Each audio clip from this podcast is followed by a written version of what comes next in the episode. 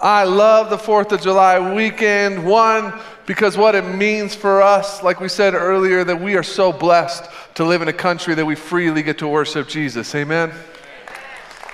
And two, I love it because every Sunday on 4th of July weekend, you can always tell who's going right to the beach afterwards.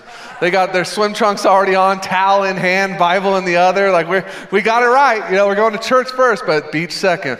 Um, we're starting a new series today. Uh, we're calling this series Names as, as we focus in on the names of God and what that means for us. There's, there's a lot that goes into a name, um, you know, the meaning behind a name, even the tone in which a name is spoken can mean different things. You know, I was thinking about this with my kids. My, I have two daughters. One of my daughters' name is Willow, and she's one of the, the, the sweetest. Uh, uh I have two, so they're both sweet. But um, I almost got in trouble there. My wife was like, "Hold on, uh, no favorites." Um, where was I going? Okay, I have kids. Yes, Willow. And uh, even when I say her name, right? Like when she's doing something cute, uh, you know, I'm like, oh, Willow, right? Like she knows I'm like pleased and happy with her. But there is times where I'll be like, Willow, May, which is her middle name. Whenever I use that middle name, she knows something bad is about to happen to her. You know, it's, it's names mean something and how we use it. Even your name means something. Most of you probably don't know what your name means, but there's meaning in names. And we're going to take just a couple weeks to dive into the names of God and what that means for us. Um, because when we really study these names, what it really means is our response to this.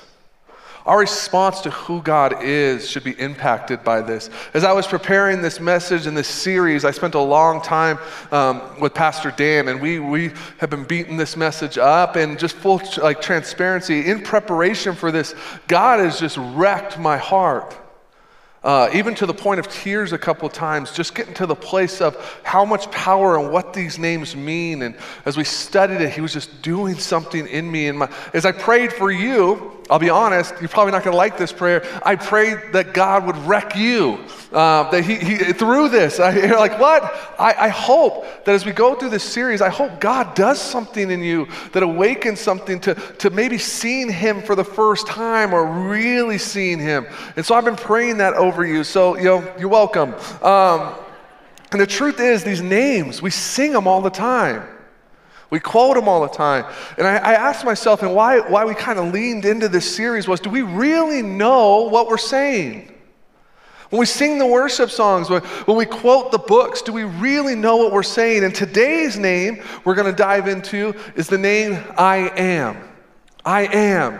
And I am is the translation of the name Yahweh. Yahweh.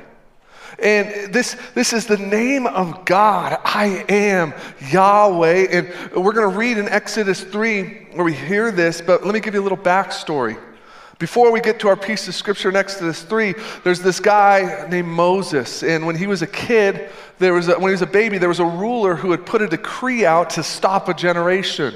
And so his parents, his mom had to hide him and she put him in a basket. And most of us know this story, but if we don't, she puts him in a basket and she sends him down the river uh, to flee. And the, kind of having that moment of, well, at least he'll have a chance, right? At least he'll have a chance to survive. It might be small, it might be hard, but at least he'll have a chance. And he goes down the river and he finds his way in this basket to Egypt.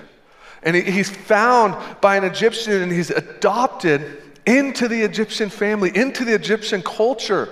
And he lives his life this way for many years as he rules over in an enslaved people called the Israelites, which are his people. But he's living, he, he's, he's a fraud almost. He's, he, he's a, he doesn't fit in. He's not really Egyptian. And as he goes through his life, eventually he has this realization that that's not who he is, and he flees to the desert. And then we get here in Exodus 3 where he encounters Yahweh as God is calling him to go back to Egypt and to free his people. And just so clear, in the Egyptian culture, there's gods for everything. There's gods for the sun, for the moon, for the harvest, for death, for life. There's gods for everything. And in Exodus 3, Moses finds himself talking to Yahweh I am. And it says this in Exodus 3, verse 14 God replied to Moses, I am who I am. Say this to the people of Israel I am has sent me to you. God also said to Moses, Say this to the people of Israel Yahweh, the God of your ancestors, the God of Abraham, the God of Isaac, and the God of Jacob has sent you. Moses, in this moment, is in an encounter with the one true God, Yahweh. He's in the presence of God. And you have to read this piece of scripture and you can see as God is saying this, the God of Abraham, the God of Isaac, the God of Jacob has sent me to you. He's proclaiming some certain things. He's putting himself as the one true God. He's saying that here. I am. I'm it. And we can pull three things from this as we, as we look at this name Yahweh or I am. Number one, God is self sustaining, He needs nothing. He, he, he doesn't need anything to live, to be existent. He doesn't need anything. You know, as humans, we need things to live. We need food, we need water, we need love, we need care. God is self sustaining. He needs nothing. But here's the powerful thing He needs nothing, but He still wants you. Let that sink in. He needs nothing, but he still wants relationship with you and me. I heard a pastor say once, talking about this idea that when it comes to God, you are not needed, you are only wanted. I, I hope maybe some of us just need to hear that today. That when, when I think of Yahweh, when I think of God, I am. He doesn't need me, but He wants me. You're wanted. Second thing we can pull from this is God is proclaiming Yahweh, He is all powerful. There is none above Him. There's none above him. He's sending Moses into a land where there's, like I said, gods for everything. And he's saying in this passage in Exodus 3 that there is nothing greater than him. I am Yahweh. I am. There's nothing greater. And number three, he's eternal. He's been from the very beginning, and he always will be. There's no start and stop when it comes to Yahweh. He's eternal. He is above time and space. He's, he's, he was there and he's here now. He, he's here with you he, as he wants you. He's above time. And that's why I love God. When I think about God, when I think about my relationship with him, there's something freeing in, in submitting my life to a God, Yahweh, I am, submitting my life to a God who isn't uh, restrained by time, has the freedom and movement to understand what's going on in the future, to carry me through that. And as you read this passage in Exodus 3, there should be one response when it comes to God's people, what that we should do. And as I was preparing this, I got stuck on this. Our only response when we read about the I am, Yahweh, our only response should be reverence. Reverence.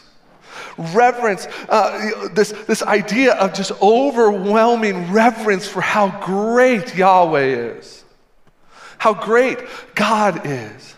I mean, the, the, in Hebrew tradition, when they would, they, they, they had such reverence for even the name Yahweh, I am, that they came up with another word because they wouldn't allow the word Yahweh to leave their mouth. They came up with the name Jehovah. They, they, they, had so much reverence for Yahweh, they wouldn't even just say it, they wouldn't even write it down. Jehovah, and we'll see these words, Jehovah Jireh, Jehovah Rapha, over the next couple of weeks and what that means. But you can see the reverence here that they had for him. And I have to ask myself, as the body of Christ, have we lost what it means to be reverent? To have reverence for the I am to, to have this heart that is just fully submitted and reverent to the greatness of God. I mean, I think about in our life today, we settle for things. We settle for, for giving our life or our reverence to things. I mean, we, we, we, we, we give reverence to our sports teams. We, we, we cry from movies. We, we battle for our political party. We worship celebrities. We put our faith in the stock market. But God, if we're honest, can have Sunday mornings and a couple minutes each day of the week if He's lucky. If we're honest. The I am, Yahweh, the, the, the greatest, nothing greater than Him.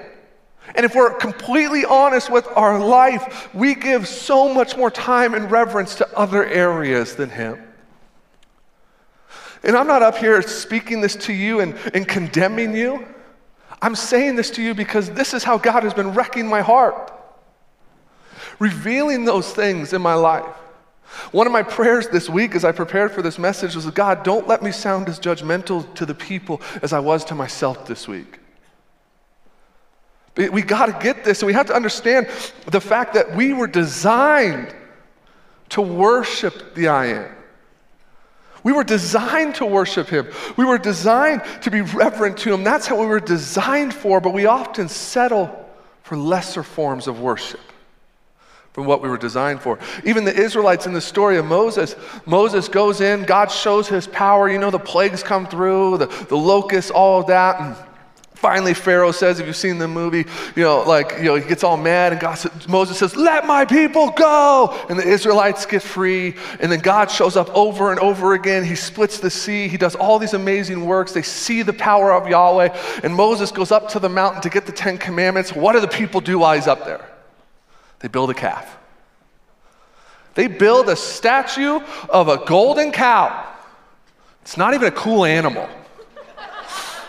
Like every time I read that, I'm like, couldn't you have done a lion or something? They build a cow. And they begin to worship this cow. And it's because they lost sight of the I am. They needed something tangible, they needed something in the moment. And I'll be honest, I used to read that passage about the Israelites, and I would point my finger at them, like, can you believe these people? They saw God do all this amazing stuff. They saw God move in all these powerful ways. And they build a cow? But then I started to think, we do that every day. We might not be building a cow, but we build things in our life and bend our knee to it over and over again. We were designed for worship. We were designed for this. But it should only go to the I am, Yahweh. They diminish this moment with God in their minds. If we don't want to live like this, there's things that we need to do in our life. If we want to live a holy lifestyle, meaning set apart, there is things that we need to start to really practice in our life. First one is this. We need to start to live like his words matter. We need to start to live like this book matters, that it's different than every other book, that it's life giving and life changing. We need to start to live like the words of God matter. I, anybody heard of a pastor named Francis Chan? He, does, he has a quote that he used from a time when he was a missionary. And he was a missionary in China, and he was in the hotel, and it was pouring rain, like monsoon level rain. He looked out the window, and there's a group of kids in a muddy puddle drinking the water. And he thought to himself, that can't be good. It's muddy, there's probably trash in it, there's all this stuff, but they're still drinking it. Yeah, they are getting some hydration, but it can't be as good as pure water. And here's the truth when it comes to the Word of God, when it comes to the Bible, we do this as well. We often rely on someone else to talk to us about it. We often rely on a podcast to tell us about it, a Bible study to t- tell us about it. That's not wrong, but when we have the pure, perfect, heavenly Word of God that can go straight to our soul, I wonder how much we miss out on not tapping into that? How much do we settle for the muddy water? The second thing we need to do is we need to start to live like his presence matters. That when his presence matters, when, when we are in the presence of the I am, like it's important and it matters. Moses, when he finds himself in this encounter with God, it says that he takes his sandals off because he is on holy ground.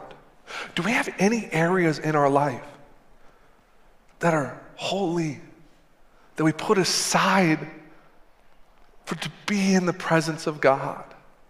We need to live like his presence matters, and we need to also live like our character matters. We need to live like our character matters. Okay, everybody smile at me because I'm about to say some stuff. We take advantage of the grace of Jesus. We do. Jesus has offered us this amazing grace that takes our brokenness and our, our, our sins and our failures, and He says, I'll love you anyway. The, especially the American church, we've, we've learned to take advantage of that. We, we, we just kind of know that Jesus is going to forgive us and He loves us, so we just kind of live however we want to. We take advantage of the grace of Jesus, and we take advantage sometimes of how good we have it. Do you know that there is churches and Christians around our world that have to hide their faith? They don't have the freedom we have. They face persecution. If it got out that they were a son or daughter of Jesus, that they had given their life to Christ, they would die for it. I mean, let's be honest, like the kind of persecution we face in America is like, oh man, they got my In N Out burger wrong. You know, like, it's true. Sometimes we become lazy because we, we forgot what it feels like to have this faith with God that, that's so reverent and so real and so, so in depth. We might have lost sight of that. I pray we can get back to acting like how we live our life and the character and what God calls us to be matters and we stop abusing the sacrifice of Jesus. You guys still with me? Good, some of you are. Jesus also refers to himself as the I am in John 8, uh, verse 23. Uh, it says this Jesus continued, You are from below, I am from above. You belong to this world, I do not. This is why I said that you will die in your sins, for unless you believe that I am, I am who I claim to be, you will die in your sins. Who are you? They demanded. I find that very interesting. He just told them who he was. He finds himself around religious leaders. He tells them who I am. Uh, he tells them who he is, and their response is, Who are you? Man, the blindness of humanity. In this moment, the reason why this is such an important moment, in this moment, Jesus is proclaiming his divinity. He's proclaiming that he's more than a man. And it really makes these religious leaders mad. This is a moment where the, the plan to, to, to take Jesus' life, to take him to the cross, this plan starts here. They start to get worked up and angry that how could this man be claiming he's God? I am, Jesus says. Jesus does this to make it clear that we know that there is power in the name of Jesus. And he says it there that our salvation is linked to him. It's only through Jesus. And if we if we call ourselves Christians, there is some things that we have to be in agreement on. What these religious leaders did not agree on these three things. Number 1, Jesus was more than a prophet. He was more than a prophet. He was more than just a good teacher. He, he lived a perfect life. He, he came from heaven down to earth. We have to believe that. Do we believe Jesus is who he says he is? I love that in the scripture, he's asking the same question to us today that he was thousands of years ago. Do you believe who I say I am? Number two, He is the way to salvation, the only way to salvation. There is not multiple roads to heaven. There is one road to heaven, and it's Jesus Christ and Jesus Christ alone. That's it. And number three, he's the fulfillment of the law. He, he, he came to fulfill the law, to, to create this opportunity for us broken humans to step into relationship with him to not be held by the law, but be held by the standard of where we are with Him and what we say He is.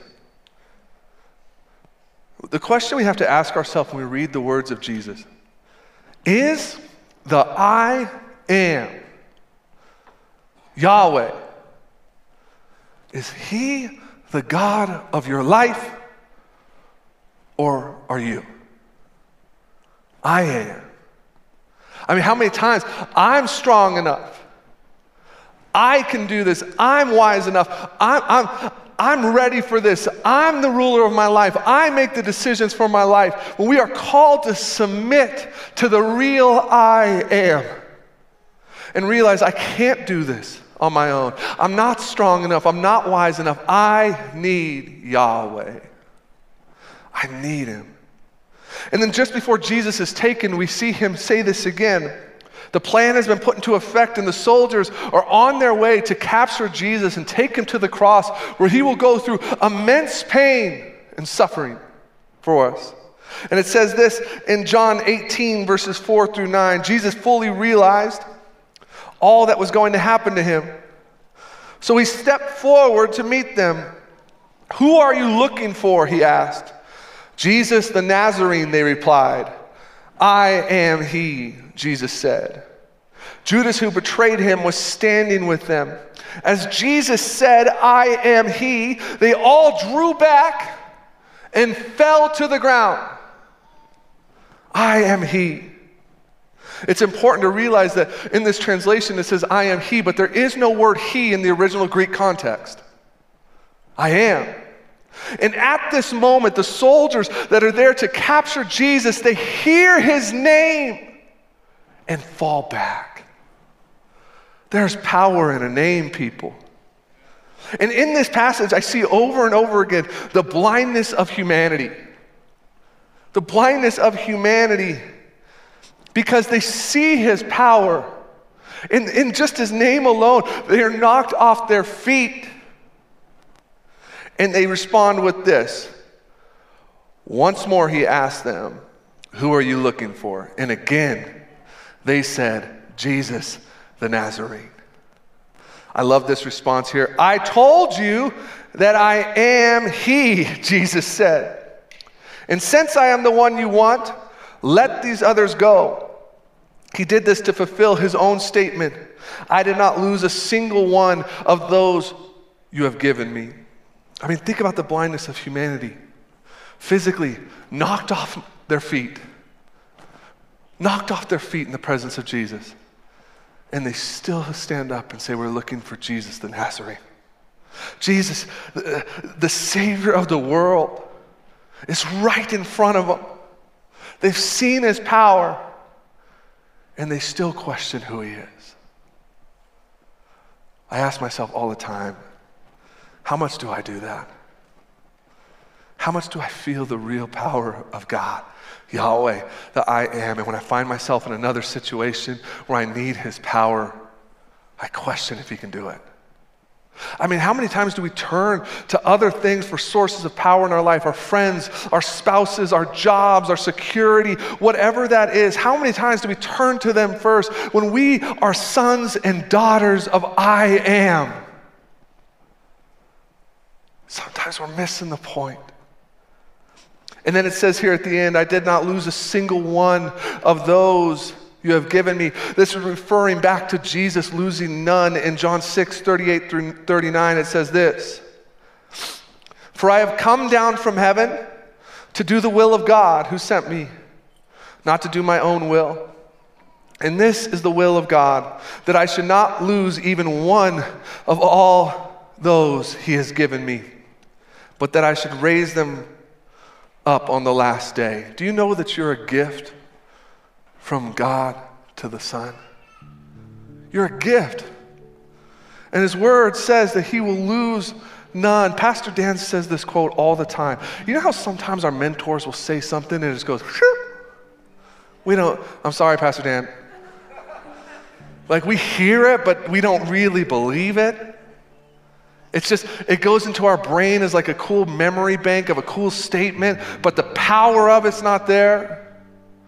That was me with this statement for a long time. Dan says this all the time, and it was just, shoo, until I got it. This statement right here, Dan says this. Dan says this all the time.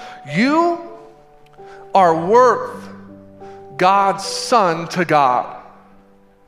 You are worth God's Son to God.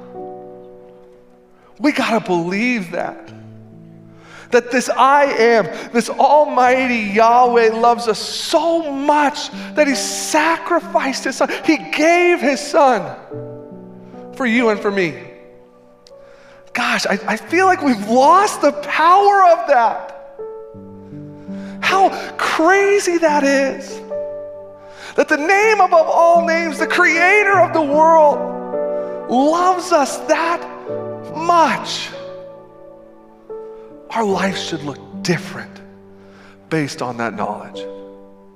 It should. And as we go about our week this week and we celebrate tomorrow and we go about the rest of our week, there's two things I want us to do. There's two things I want us to start to practice. Number one, we need to remember his power. We need to remember the power of I am. That he is not some far off, magical creature in the sky granting wishes. He is the I am, all powerful Yahweh. There is none greater.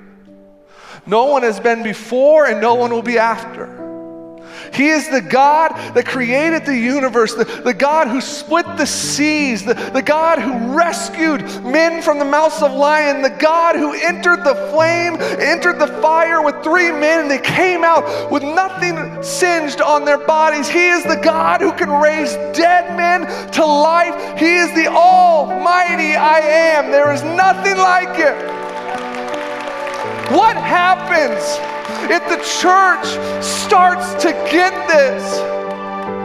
What happens if the people of God start to realize that we are serving the great I am? I can tell you what happens. Our second point we need to remember reverence. We need to get back to reverence. We need to start living our life in a way where our character, our works, our reverent heart matches the words we say. It's, the truth is, in our society, kneeling in a reverent place of worship isn't a sexy position. Our position in the world that we, we idolize and we glorify are the ones who are the toughest and stand the strongest and are the best communicators and, and the strongest among the strong. I think we should start to change how we view the world and start to celebrate the people who spend their life on their knees in reverence to I am. Instead of doing it on their own, the ones, the, the ones who go before us who are just submitted to God. Dan says all the time. As you can tell, I think Dan is a mighty man of God. I've used him a lot in this sermon. Dan says all the time that he wakes up every day and he throws his, faith, his face into the carpet and praises God. We should live our life the same way in a position of reverence position of reverence to the I am, Yahweh. Amen? I want to do something with you. Can everybody close your eyes?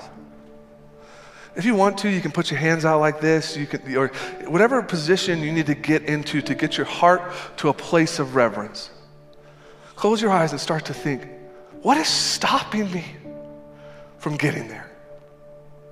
What is stopping me from seeing the power and magnitude of God? Believing He is who He says He is. What is stopping me from getting there? And as I begin to pray, I just want you to take that reverent position and inside your heart, just start to proclaim His greatness. That He is who He is. He is the ultimate, there's none greater. Let's pray together. Father God, we love you and we praise you. We bow our hearts to you, God submitting our hearts to you, saying, Let your will be done in us, God. We, we, we believe in you, that you are who you said you were, that there's none greater than you, there's none more powerful than you. You are the I am. Be ruler over my heart.